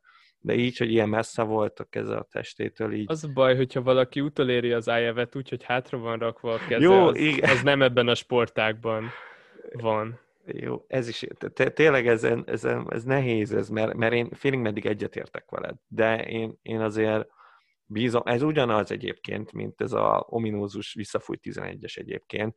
Ezzel, hát, hát hogy egyetértek-e vagy nem, azért nem gondolkoztam annyit, hogy most ezen így egyértelmű állást foglaljak, de az biztos, hogy, hogy ezt a kapusok megtanulhatják. Tehát, hogy figyelnek arra, hogyha már van ez a szabály, már van, ezzel nem tudsz mit csinálni, hogy ott legyen az egyik lábad a vonalon, akkor erre odafigyelsz, és akkor ne adj esélyt arra, hogy visszafújják a tizenegyest. Allison így védte ki a Chelsea tizenegyesét, szóval... Jó, ott igen, már megint, meg... ott már, tudom, ott már megint megy a centizés, és akkor ezen fognak... De el... ő, ő, ő megvolt, ez most nem, nem akart uh, támadó jellegű lenni. Nem, tudom. Ő, ő rajta volt, ő... Ő tényleg, ő korrektül védte ki. Így van. Hát majd Dávidnak is meg kell tanulnia ezt. Igen, ezt mondom, ez kellemetlen. Valószínűleg én is fogom még szidni ezt, tekintve az Arsenal meg David Luiz temperamentumát. Hát ez van. Mit gondolsz, ki a három legjobb csatára játékban jelen pillanatban, és a pénz nem számít? Igen, ez a pénz nem számít, ez nekem nagyon nehéz, már, már nehéz függetleníteni magunkat ettől. Tehát... valahogy így mindig, amikor ezt a kérdésre próbáltam a válaszokat megtalálni, azért, azért mindig az volt, hogy hát basszus, de tíz fél, de értem, hogyha nem számít. Nyilván, hogyha nem számít a pénz, akkor azt gondolom, hogy egy Harry Kane jobb, mint egy Calvert-Lewin. De azt azért nehéz nekem függetleníteni, hogy három és fél misi van a két ember között. Szóval így azért nem szívesen mondom azt, hogy a Harry Kane jobb választás. Szóval kicsit a kérdést érzem úgy, hogy, hogy nehéz rá válaszolni. Igazán, hát én eljött azt mondtam, hogy melyik az a három csatár, akit úgy igazán választanék most a játékban, és és ez nincs messze egyébként attól, hogyha nem számítana a pénz, és ez nekem a Marcia, a Jimenez és a Calvert-Lewin lenne. Ha ezt, ezt így be tudnám rakni véletlen, hát nagyon örülnék, de hát az, az tényleg kompromisszumokat kéne kötnöm a prémium játékosaimmal. De nem kell kompromisszumokat kötnöd, mert a pénz nem számít, szóval nálam a Kane, a Marcia és a Jimenez a három csatár. Itt, hmm. itt nagyon nagy a verseny a Marcial meg az Ings között. Én, én jelenleg Jimenezt jobbnak érzem mind a kettőjüknél, azon egyszerű oknál fogva, hogy, hogy Ings körül tényleg ég a ház. Nagyon nem tetszik, ahogy a Southamptonnál most mennek a dolgok. Egy pánikot érzek ott, és, és ez az egy dolog, ami úgy, úgy lentebb viszi nálam Ingset a rangsorban. Jesus miért nem került be ebbe a felsorolásba? Én nem értem. Akkor már. Ö, játékát tekintve abszolút helye van, de nem biztos a pozíciója a csapatban, és, és ezért nincs nálam ott, de csak ezért amúgy nagyon tetszik um, az, amik, amit nyújt, amit nyújtani tud ef pé el szempontból. Tényleg, uh-huh. hogyha biztos lenne a helye a kezdőben, akkor szerintem ott lenne a helye ezen a listán is. Hát figyelj, ha már itt mi beszéltünk korábban azt, hogy kiben látom, itt igazából szerintem azt keresném, hogy kiben látom azt, hogy, hogy tényleg az igazán prémium játékosokhoz föl tudjon nőni, itt a Salah, ká dé bé és a többiekre gondolok, akkor, akkor nálam, hát ha jó indulatú vagyok, akkor a Marcialt ide sorolom, ő benne látom azt, hogy egy nagyon jó Unitedben ő, ő lehet ilyen húsz plusz gólos játékos, és akkor az már egy nagyon szép teljesítmény, ezt még a Wernerből tudnám kinézni egy jó Chelsea-ben, és hát a Kane-nél, de hát ott dupla ha van, tehát hogy ott, ott azért ez nehéz. És a többi, többiből nem igazán, nem igazán. És akkor ott már, ott, ott, ott nálam a Jimenez jönne, mert ő meg a stabilitást száz százalék, hogy tudná hozni. Mert figyelj, hogyha dupla ha is játszik, akkor Vardy is fel kell kerüljön a listára. Hát akár, hogy három. Tart most a csapata. Én egy kettő hát adok a Vardynak. Kettő hát adsz. Jó, jó, hát... Na és hát érkezett egy nagyon furcsa kérdésünk, amit, aminek egyébként nagyon örültem. Ugyanis uh, itt az Aston Villáról kérdeztek minket, ha nem is, nem is értettem. Azt hittem, hogy félreolvastam ezt az egészet, de tényleg valakit érdekel, hogy mi van az Aston Villával, hogy berakja-e, ne rakja-e be a játékosait. És itt három ember ki lett emelve, nyilván az Emi Martinez, a Jack Grealish, és a Trezeguet a harmadik, ez, ez értem is, meg nem is. És hogy hát mennyire érdemes válogatni a Villa játékosaiból. És itt még oda van írva a kérdésben, hogy viszonylag könnyű sorsolását nézve, ö, azt, azt nem teljesen értem, de ha, ha Levi ezt meg tudod nekem magyarázni, akkor, akkor szívesen várom. Hát figyelj, egy, egy jó Aston Villának gyakorlatilag minden sorsolás könnyű tud lenni. Ez most ilyen tizenkét évet visszamegyünk, és Martin O'Neill-féle Aston Villa Ashley Young-gal, meg a Barry-vel erről beszélgetünk. Már annak tényleg... Meg Agbon Lahorral. Ó, hát a leggyorsabb játékos a világon. Így van, hát a, a, akkor, akkor azt mondom, hogy oké, okay, annak tényleg könnyű sorsolás lenne, de... Na igen, igen, itt nem is a sorsolás, ami annyira vonzó, mert azt az, az én sem érzem.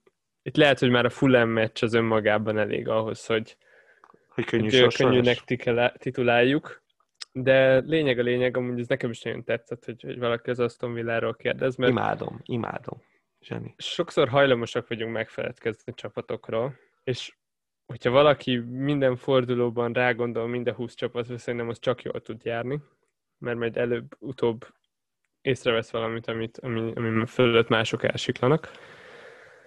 Itt, itt mindenképpen az Emi Martineznek nagyon jó fordulója volt most az elmúlt körben.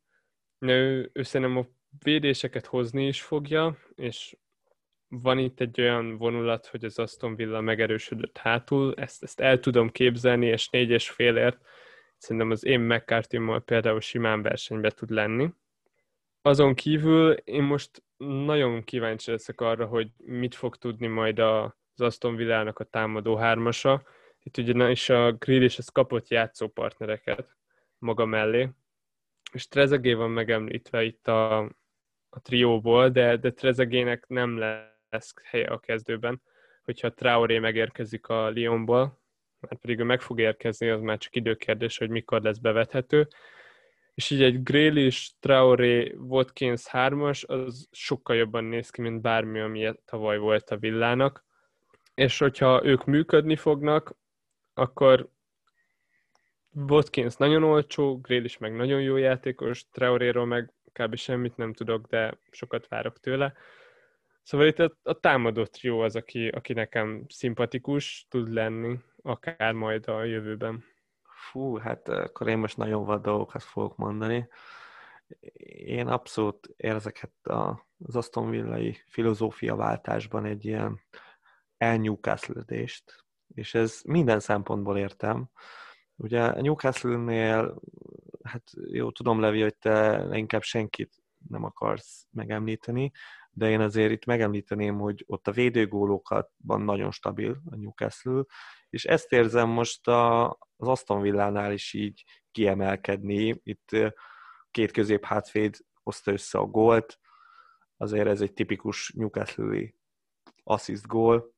Szóval én azt gondolom, hogy inkább a, a védelem felé venném a, az irányt, és, és a Martinez az tényleg nagyon jó lehet négy félért, de ugyanúgy az összes többi négyfeles védőt a Tyrone Mings-en kívül szerintem opció lehet, mert, mert stabilnak tűnik ez az Aston Villa. És a támadásban én azért ott, ott nagyon sokat várnék ezzel a Villával, mert az, hogy ennyire jók hátul, az azt jelenti, hogy ennyire rosszak elől, vagy legalábbis a tavalyi játékhoz képest. Igazad van, csak tényleg az a baj, hogy én még ebben a hátsó történetben se vagyok annyira biztos, de hogyha mondjuk szempont, ez lesz náluk az ilyen elsődleges szempont, hogy biztos legyen hátul a történet, akkor az, az már egy elég erős alap tud lenni, és itt az a baj, most nyilván sokat jár az eszembe a Southampton, hogyha arra gondolok, hogy a Southampton-t abszolút nem érdekli az, hogy ők kapott gól nélkül özzenek le egy mérkőzést, akkor itt, itt már lehet egy ilyen verseny a játékosaik közt. Na és akkor itt utoljára az a másik nagy igazolása a Liverpoolnak, akire kicsivel kevesebbet beszéltünk, az Thiago volt, aki be is mutatkozott most már itt a Chelsea elleni macskaegérharcban, és az a kérdés, ami hozzá vonatkozik, hogy nehéz utána járni, de Thiago mennyire fogja elvenni Alexander Arnoldnak a szögleteit, esetleg a szabadrugásait? Hát figyelj, erre egyértelmű választ azért azt nem adhatunk. Hát igazából itt Klopp fejével kéne látni, azt ugye beszéltük már az, az másik Liverpooli csapatnál, az Evertonnál, hogy a stabil pontrugás lövő díj kicsit vesztett ebből a, ebből a státuszából.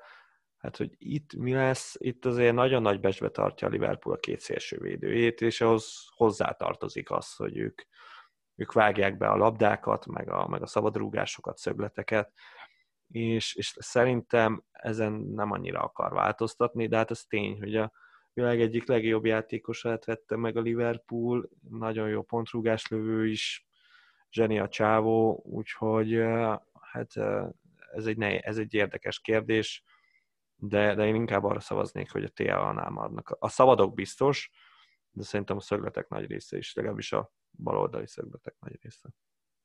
Veled vagyok igazából. Tényleg, amitől félni lehet, az az, hogy Thiagónak óriási lesz most a respektje Liverpoolban. Bevallom őszintén, de nem nagyon emlékszem ekkora igazolásra a Liverpool részéről. Hát én nagyon régen nem. Hát még, még a Torres sem volt ekkora szám. Tehát, hogy...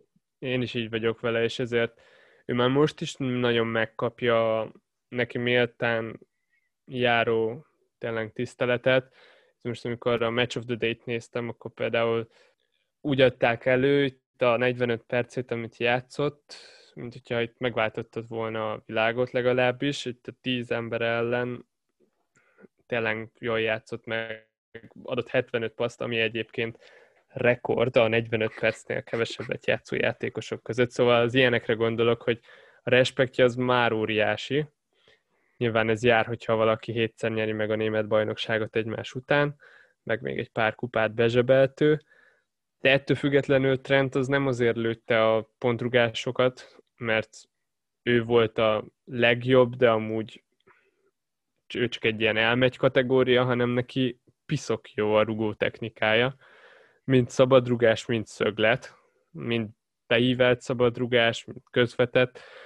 Szóval én nem látom azt a veszélyt, hogy, hogy majd a Thiago elveszegeti tőle a labdákat, és abszolút büntetni kéne azt, aki, aki ezt megtenni, mert, mert az eredmények is ott vannak a Trent mögött, és amúgy a Robó mögött is. Szóval, hogyha azt nézem, akkor ő is egy nagyon jó szögletlövő is, meg a, a szabadrugásokat is nagyon veszélyesen tudja beíválni. Szóval szerintem ők, ők ketten ők, ők maradni fognak. Én nagyon nem tetszene, hogyha Thiago itt csak azért idézőjelben, mert mekkora névet, hogy megkaparítaná ezeket a pontrugásokat. Nem is hiszem. És még azt, hogy a Liverpoolról nem sokat beszéltünk, de azt azért mindenképp szeretném kiemelni, ugye, hogy az első meccsen a Leeds ellen az Alexander Arnold pocsék meccse volt, és, és itt már azért a, a Chelsea ellen azért sokkal jobban nézett ki, és erről már beszéltünk egyébként korábban, hogy ez megfigyelhető, hogyha az Alexander Arnoldnak van nagyon jó meccse, akkor általában a Mané lő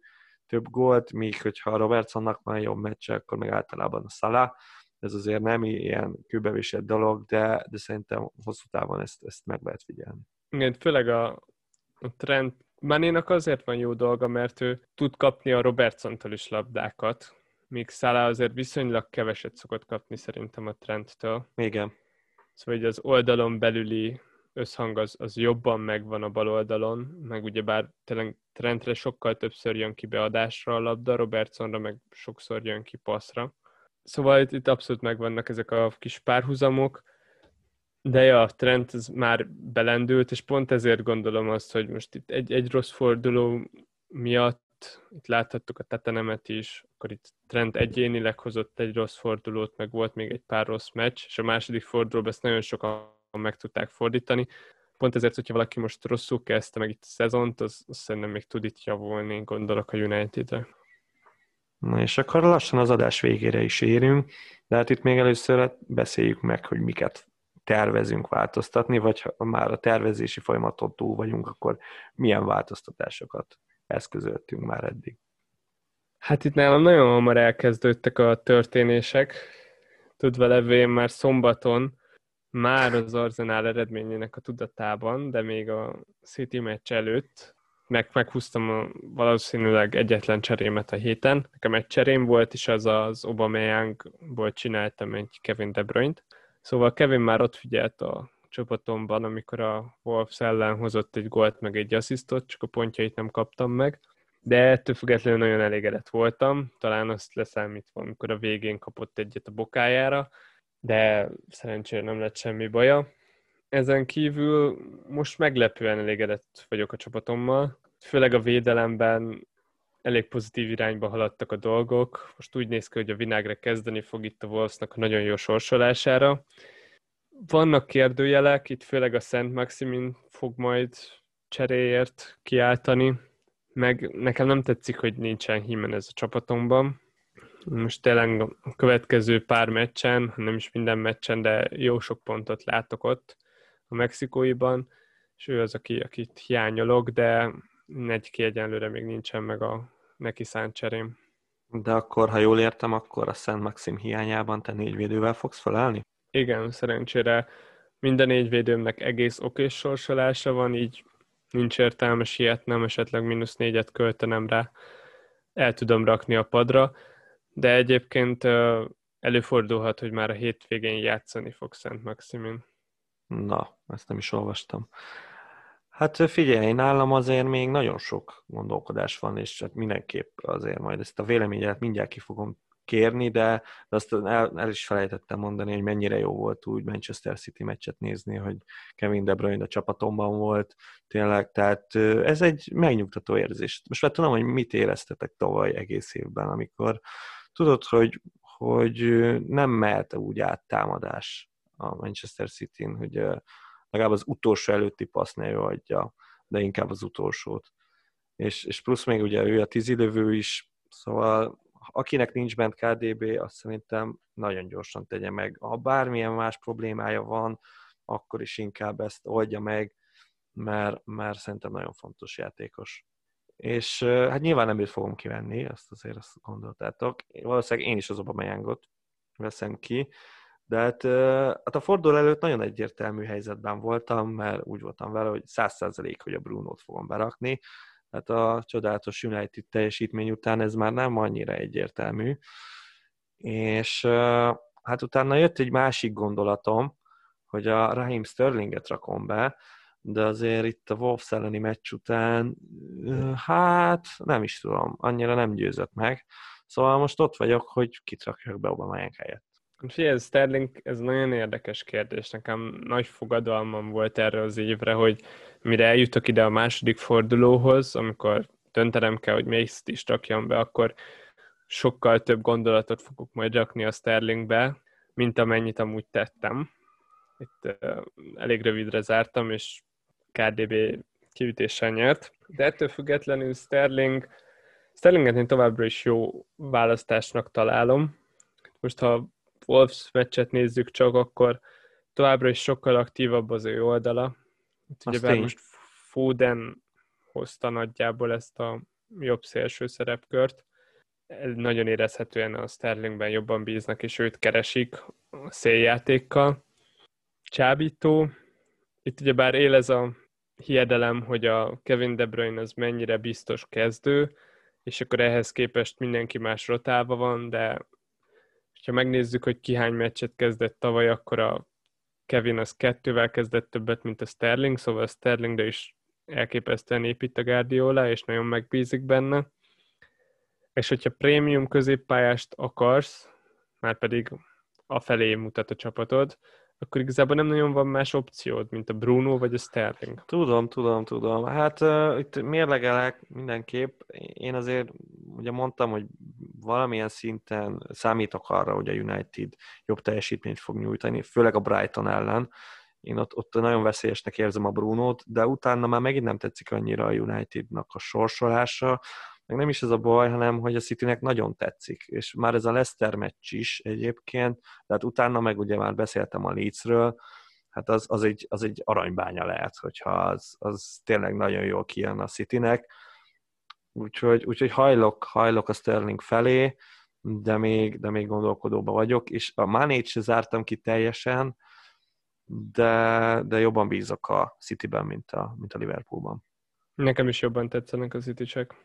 Na és akkor térjünk is rá a csapatkapitányokra, bár ugye félig meddig már kitértünk rájuk, de kit tartanál a legjobb kapitányválasztásnak a hétvégére? Két opció az, ami így egyből szembeötlik, nyilván az alapvető opciók. Az egyik az a Liverpool, a másik pedig a Manchester City. Most mind a ketten otthon fognak játszani. És a Liverpoolnak van nehezebb ellenfele talán papíron, ők az Arsenalt fogadják, a City meg a Leicestert. és, és nagyon nagy dilemmában vagyok. Nekem ugye bár az egyetlen City-sem a Kevin, az egyetlen púlosom az pedig a Salah. Én most jelenleg azt érzem, hogy a, a Salah van annyival veszélyesebb és gólerősebb, hogy az, az kompenzálja azt, hogy a, a Leicester City az, az gyengébb ellenfélnek tűnik, és több gólos meccsnek. Ez, ez még egy oda-vissza küzdelem lesz, de én kettőjük között vacilálok egyenlőre. Az én csapatomban például ott figyel még Marcial, de azért itt a Palace elleni performance után most a Unitednek egyenlőre a karszalag nem jár. Hát, figyelj nekem, ugye még nem döntöttem el ezt a Bruno Sterling helyzetet, de az biztos, hogy amelyiket behozom, az lesz a csapatkapitányom. Hoppá! Hoppá! Meghúzom a... Meghúzom a váratlant. Uh, igen, nyilván a ká dé bé az egy uh, észszerű döntés lenne, de, de hogyha a Sterlinget behozom, akkor, akkor őt érzem, hogy akkor most megvillan. A Liverpool-al kapcsolatban meg, hát ha mondjuk ez egy évvel ezelőtt lett volna ez a Pool Arsenal, akkor kérdés nélkül. Egyébként a Salát raktuk volna meg, bár tavaly se a Salát raktuk meg ezen a meccsen, én arra emlékszem, de most azért egy más Arsenal van, és jó, már régen volt a Community Shield, meg az, az félig meddig volt igaz, de, de az azért, ez az Arsenal bebizonyította, hogy a két nagy csapat ellen is képes normálisan is jól védekezni, és, és hát a, a City az meg általában beszokta darálni a Leicester City-t. Szóval emiatt, emiatt én, én a, én a City-seknek szavazok nagyobb bizalmat. Igen, én is hajlok a felé, amit, amit te mondasz. Itt uh, tényleg Arteta az egy olyan faktor, ami nagyban változtatott a Liverpool-Arsenal meccsek összképén. És itt, ahogy mondtad egyébként, hogy uh, tavaly se a Salát raktuk, meg itt elég érdekes fricska ez, mert uh, tavaly is egy időben volt a Tottenham Newcastle, meg a Liverpool-Arsenal. Akkor volt ugye bár az, hogy Kényt raktuk meg. Tényleg. Tényleg, és megint, ezt adom, ez amúgy, ú, ez top. Szóval igen, azért ez már azt is bizonyítja, hogy, hogy azért a Spurs játékosokat ne nagyon tervezzük már rakni. Vagy hát lehet, hogy azóta ennyit változott a kép, hogy a, a Salah már nem lesz jó az Arsenal ellen, a Kane meg jó lesz a Newcastle ellen, de kétlem. Igen, én most itt jó ízűen senkit nem akarok lebeszélni a Spursosokról, tekintve, hogy nekem nincsenek a gondolataimban, nincsenek is a csapataimban. Hát óvatosan, srácok, csak annyit mondok. Na és hát ha valaki eddig meghallgatta, akkor azt nagyon szépen köszönjük. És hát jövünk jövő héten is. Addig is hajrá és jó választást a csapatkapitányok terén, mert nagyon fontos. Köszönjük a figyelmet. Sziasztok! Királyok vagytok, sziasztok!